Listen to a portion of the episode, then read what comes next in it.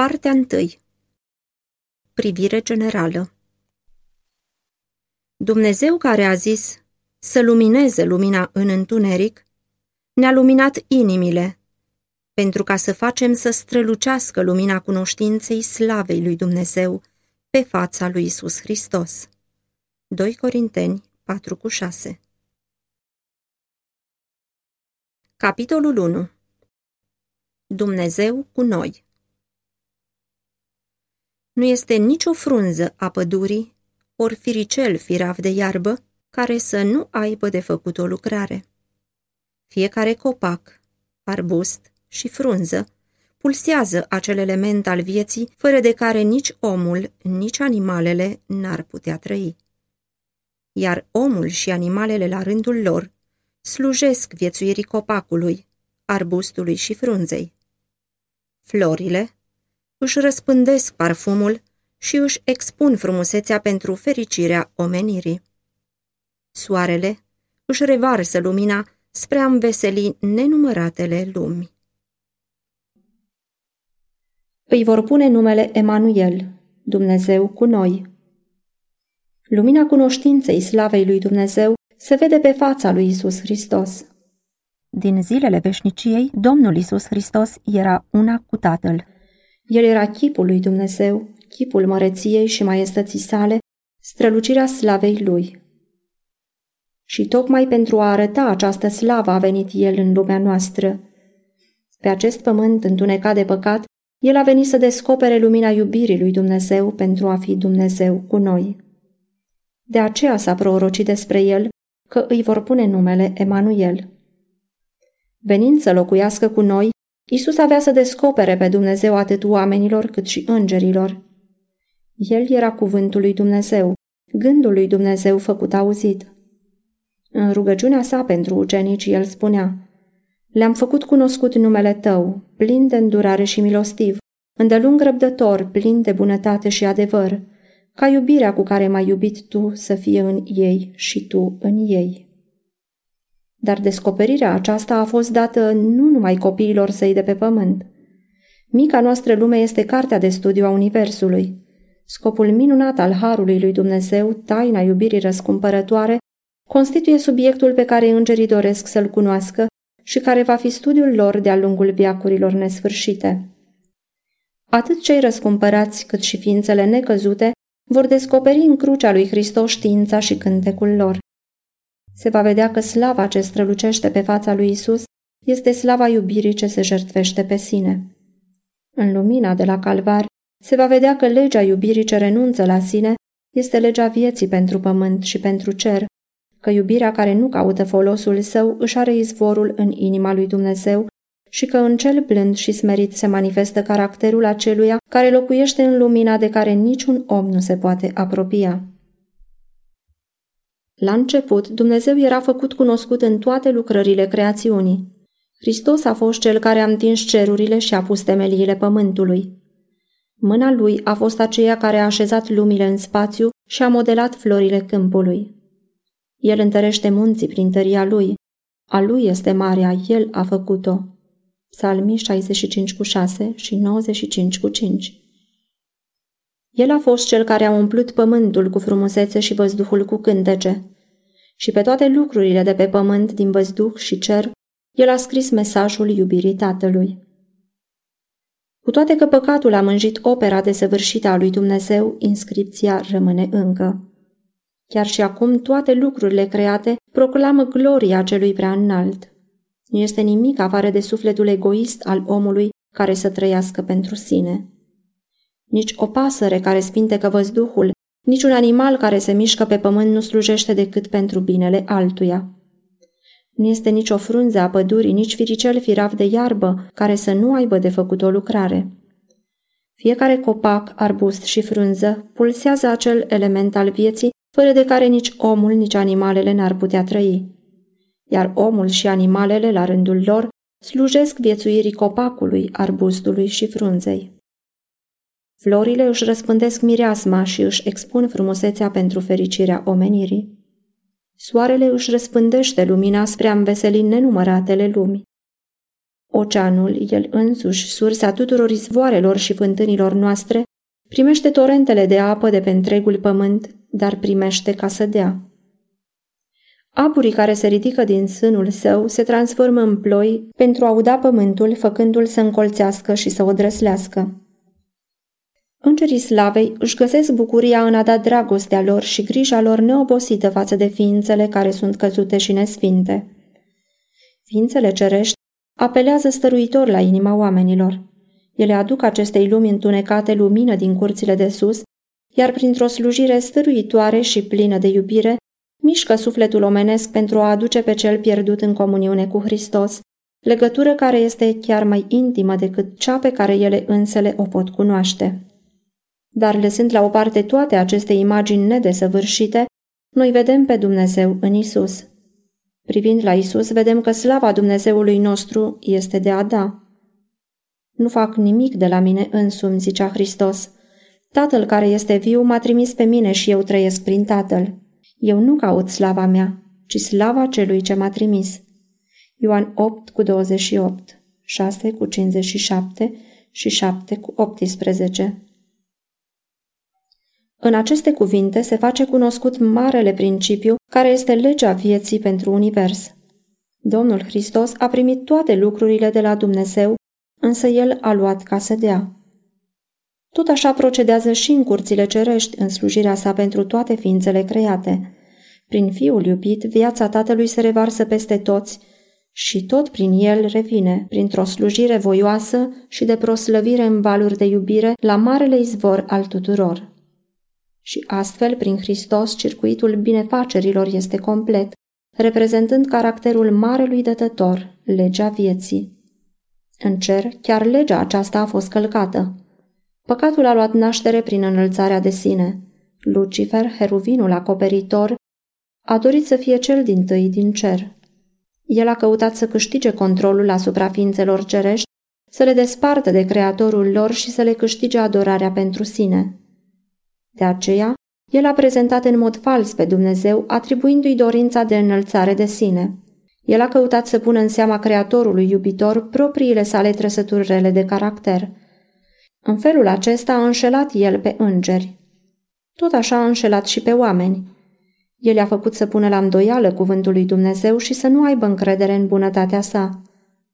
Pentru că Dumnezeu este un Dumnezeu drept și de o extraordinară măreție, Satana i-a determinat să-l considere ca fiind sever și neiertător. În felul acesta, el a convins pe oameni să se unească cu el în rebeliune împotriva lui Dumnezeu și bezna nenorocirii s-a coborât asupra lumii. Pământul s-a întunecat din cauza înțelegerii greșite a caracterului lui Dumnezeu. Pentru ca umbrele acestea întunecoase să poată fi luminate, pentru ca lumea să poată fi adusă înapoi la Dumnezeu, Puterea înșelătoare a lui satana trebuia să fie sfărâmată. Acest lucru nu trebuia să se facă prin forță. Exercitarea forței este contrară principiilor de guvernământ ale lui Dumnezeu. El dorește numai serviciu din iubire și iubirea nu poate fi impusă. Ea nu poate fi câștigată prin forță sau autoritate. Numai prin iubire se trezește iubirea. A cunoaște pe Dumnezeu înseamnă a iubi, Caracterul său trebuie să fie arătat în contrast cu caracterul lui satana.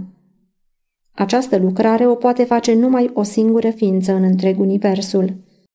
Numai acela care cunoștea înălțimea și adâncimea iubirii lui Dumnezeu putea să o facă cunoscută.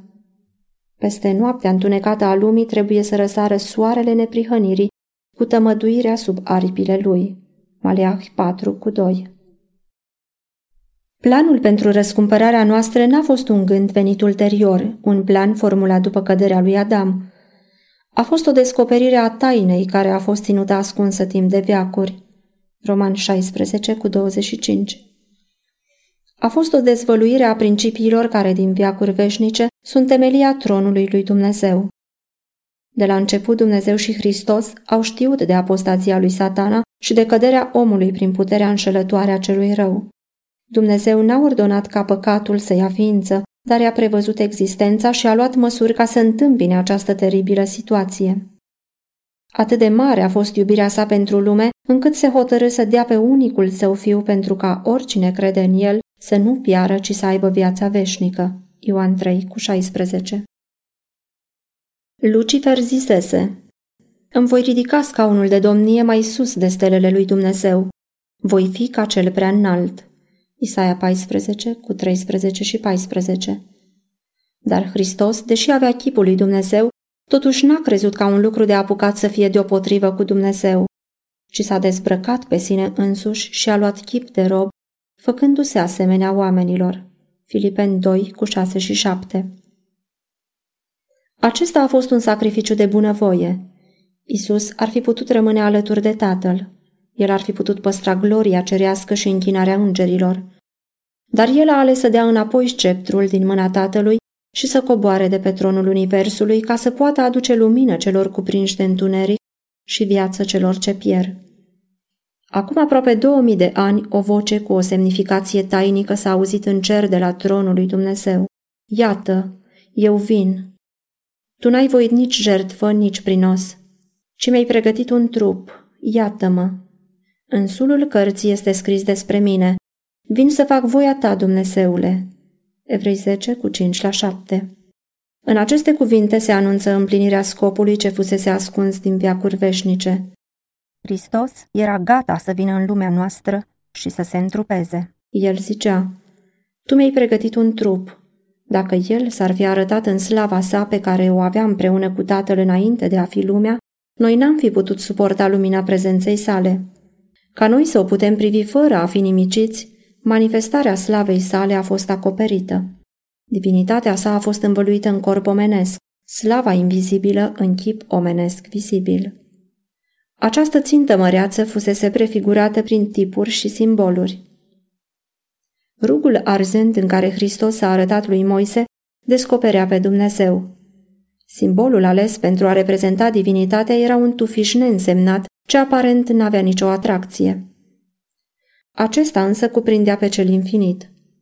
Dumnezeul atot îndurător și-a ascuns lava într-o înfățișare foarte umilă pentru ca Moise să o poată privi și să trăiască. Tot așa în stâlpul de nor ziua și în stâlpul de foc noaptea, Dumnezeu comunică cu Israel descoperind oamenilor voința sa și acordându-le harul său. Slava lui Dumnezeu a fost acoperită și maestatea sa învăluită pentru ca vederea slabă a oamenilor mărciniți să o poată privi. În același mod, Hristos urma să vină în trupul stării noastre smerite, Filipen 3 cu 21, făcându-se asemenea oamenilor. În ochii oamenilor, el n-avea nicio frumusețe ca ei să-l dorească. Și totuși el era Dumnezeu întrupat, lumina cerului și a pământului. Slava sa era învăluită, măreția și maestatea sa erau ascunse, ca el să se poată apropia de oamenii întristați și ispitiți. Dumnezeu a poruncit lui Moise pentru Israel să-mi facă un locaș sfânt și eu voi locui în mijlocul lor. Exod 25 cu 8 și el a locuit în sanctuar în mijlocul poporului său. În tot timpul călătoriei lor obositoare prin pustiu, simbolul prezenței sale a fost cu ei. Tot așa Hristos și-a așezat sălașul în mijlocul taberei noastre omenești. El și-a întins cordul arături de cordurile oamenilor, ca el să poată locui între noi și să ne familiarizeze cu caracterul și viața sa divină. Și cuvântul s-a făcut trup și a locuit printre noi și noi am privit slava lui, o slavă întocmai ca slava singurului născut din Tată, plin de har și de adevăr. Ioan 1 cu 14 De când Isus a venit să locuiască cu noi, știm că Dumnezeu cunoaște încercările noastre și are compasiune pentru noi în suferințele noastre. Fiecare fiu și fica a lui Adam poate înțelege că Creatorul nostru este prietenul păcătoșilor, deoarece în fiecare învățătură despre har, în fiecare făgăduință a bucuriei, în fiecare acțiune a iubirii, în fiecare atracție divină prezentată în viața Mântuitorului pe pământ, noi vedem pe Dumnezeu cu noi. Satana înfățișează legea iubirii lui Dumnezeu ca pe o lege a egoismului. El susține că este imposibil pentru noi să ascultăm de preceptele ei. Căderea primilor noștri părinți, cu toate nenorocirile care au rezultat, el le pune pe sarcina Creatorului, determinând pe oameni să privească pe Dumnezeu ca autor al păcatului, al suferinței și al morții. Isus a trebuit să demaște această înșelăciune. Ca unul dintre noi, el trebuia să dea un exemplu de ascultare. Pentru aceasta, el a luat asupra lui natura noastră și a trecut prin experiențele noastre. Prin urmare, a trebuit să se asemene fraților săi în toate lucrurile. Evrei 2 cu 17 Dacă noi am avea de suportat ceva ce Isus n-a îndurat atunci, în acest punct satana ar prezenta puterea lui Dumnezeu ca fiind insuficientă pentru noi. De aceea Isus în toate lucrurile a fost ispitit ca și noi, dar fără păcat. Evrei 4 cu 15 El a îndurat toate încercările la care noi suntem supuși. Și el n-a exercitat în folosul său nicio putere care să nu ne fie și nouă oferită în dar. Ca om, el a înfruntat ispita și a biruit cu puterea dată lui de Dumnezeu. El zice, Vreau să fac voia ta, Dumnezeule, și legea ta este în fundul inimii mele. Psalm 40 cu 8 În timp ce el umbla din loc în loc făcând bine și vindecând pe toți cei chinuiți de satana, el a explicat oamenilor caracterul legii lui Dumnezeu și natura slujirii sale. Viața sa dovedește că este cu putință ca și noi să ascultăm de legea lui Dumnezeu. Prin natura sa omenească, Hristos a venit în legătură cu omenirea. Prin divinitatea sa, el stăpânește pe tronul lui Dumnezeu. Ca fiu al omului, el ne-a dat un exemplu de ascultare. Ca fiu al lui Dumnezeu, el ne dă putere să ascultăm. Hristos a fost cel care, din rucul de pe muntele Horeb, a vorbit lui Moise zicând, Eu sunt cel ce sunt. Vei răspunde copiilor lui Israel astfel, Cel ce se numește Eu sunt m-a trimis la voi, Exod 3 cu 14. Aceasta a fost garanția eliberării lui Israel. De aceea, când a devenit asemenea oamenilor, el însuși a declarat, Eu sunt. Pruncul Betleemului, blândul și umilul mântuitor, este Dumnezeu arătat în trup. 1 Timotei 3 cu 16 Și nouă ne zice, Eu sunt păstorul cel bun. Eu sunt pâinea vie. Eu sunt calea, adevărul și viața. Toată puterea mi-a fost dată în cer și pe pământ. Ioan 10 cu 11, 6 cu 51, 14 cu 6, Matei 28 cu 18. Eu sunt, chezășia fiecărei făgăduințe. Eu sunt, nu te teme. Dumnezeu cu noi este garanția eliberării noastre din păcat, asigurarea puterii noastre de a asculta de legea cerului. Umilindu-se pentru a lua asupra sa natura omenească, Hristos a dat pe față un caracter opus caracterului lui satana dar el coborâ încă și mai jos pe cărarea umilinței. La înfățișare a fost găsit ca un om. S-a smerit și s-a făcut ascultător până la moarte și încă moarte de cruce. Filipen 2 cu 8 După cum marele preot punea la o parte strălucitoarele sale veșminte preoțești și sluja în îmbrăcămintea de pânză albă a preotului obișnuit, așa și Hristos a luat înfățișarea de serv și a adus sacrificiul, el însuși fiind preotul, și tot el fiind și jertfa. Dar el era străpuns pentru păcatele noastre, zdrobit pentru fără de legile noastre. Pedeapsa care ne dă pacea a căzut peste el. Isaia 53 cu 5 Hristos a fost tratat așa cum meritam noi, pentru ca noi să putem fi tratați așa cum merita El. El a fost condamnat pentru păcatele noastre, la care El n-a contribuit cu nimic, pentru ca noi să putem fi îndreptățiți prin neprihănirea lui la care noi n-am contribuit cu nimic. El a suferit moartea care era a noastră, ca noi să putem primi viața care era a lui. Prin rănile lui suntem tămăduiți. Prin viața și moartea sa, Hristos a făcut chiar mai mult decât îndepărtarea stricăciunilor produse de păcat. Scopul lui satana era de a produce o despărțire veșnică între Dumnezeu și om. Însă în Hristos, ajungem mult mai strâns uniți cu Dumnezeu decât dacă n-am fi căzut niciodată în păcat. Luând natura noastră, Mântuitorul s-a legat de omenire cu o legătură ce nu se va rupe niciodată. El este legat de noi pentru veșnicie. Atât de mult a iubit Dumnezeu lumea, că a dat pe singurul lui Fiu, Ioan 3 cu 16. El l-a dat nu numai pentru a purta păcatele noastre, ci să moară ca sacrificiu pentru noi. El l-a oferit neamului omenesc de căzut.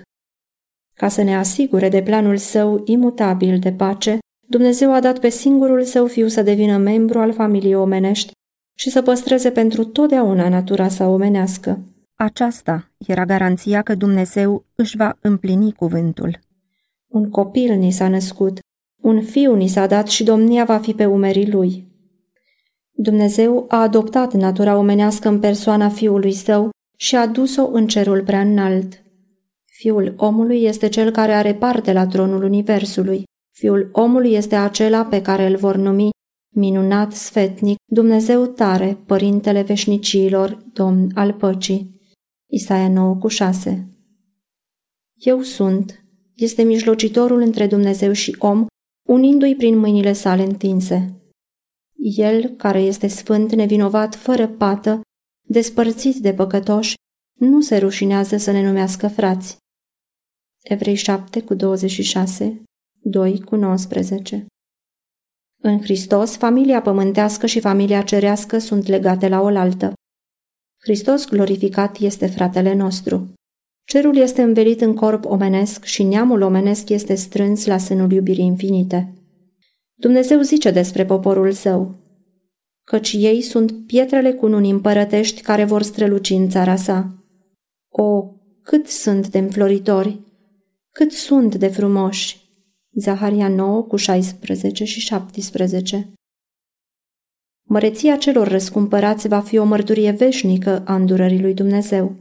El va arăta în viacurile viitoare nemărginita bogăție a harului său, în bunătatea lui față de noi în Hristos Isus, pentru ca domniile și stăpânirile din locurile cerești să cunoască azi prin biserică înțelepciunea nespus de felurită a lui Dumnezeu după planul veșnic pe care l-a făcut în Hristos Isus, Domnul nostru. Efesen 2 cu 7, 3 cu 10 și 11 Prin lucrarea lui Hristos de răscumpărare se recunoaște justețea guvernării lui Dumnezeu. Cel atotputernic este făcut cunoscut ca fiind Dumnezeul iubirii. Acuzațiile lui satana sunt respinse și caracterul său demascat. Niciodată rebeliunea nu se mai poate declanșa. Niciodată păcatul nu mai poate pătrunde iarăși în univers. Pentru viacurile veșnice toți sunt asigurați împotriva apostaziei. Prin jertfirea de sine a iubirii, locuitorii pământului și ai cerului sunt legați de creatorul lor cu legăturile unirii indisolubile. Lucrarea de mântuire va fi desăvârșită. În locul unde păcatul s-a înmulțit, harul lui Dumnezeu se înmulțește și mai mult. Pământul însuși, chiar locul acela pe care satana îl pretinde a fi al lui, urmează să fie nu numai răscumpărat, dar și făcut să strălucească de slavă. Mica noastră lume, devenită sub blestemul păcatului singura pată neagră în măreața sa creațiune, va fi onorată mai mult decât toate celelalte lumi din Universul lui Dumnezeu. Aici unde Fiul lui Dumnezeu a sălășluit în corp omenesc, unde împăratul slavei a trăit, a suferit și a murit, aici când el va face toate lucrurile noi, cordul lui Dumnezeu va fi cu oamenii și el va locui cu ei și ei vor fi poporul lui și Dumnezeu însuși va fi cu ei. El va fi Dumnezeul lor. Apocalips 21 cu 3 Iar prin veacurile nesfârșite, când cei răscumpărați vor umbla în lumina Domnului, ei îl vor preamări pentru darul său nespus de mare. Îi vor pune numele Emanuel, Dumnezeu cu noi.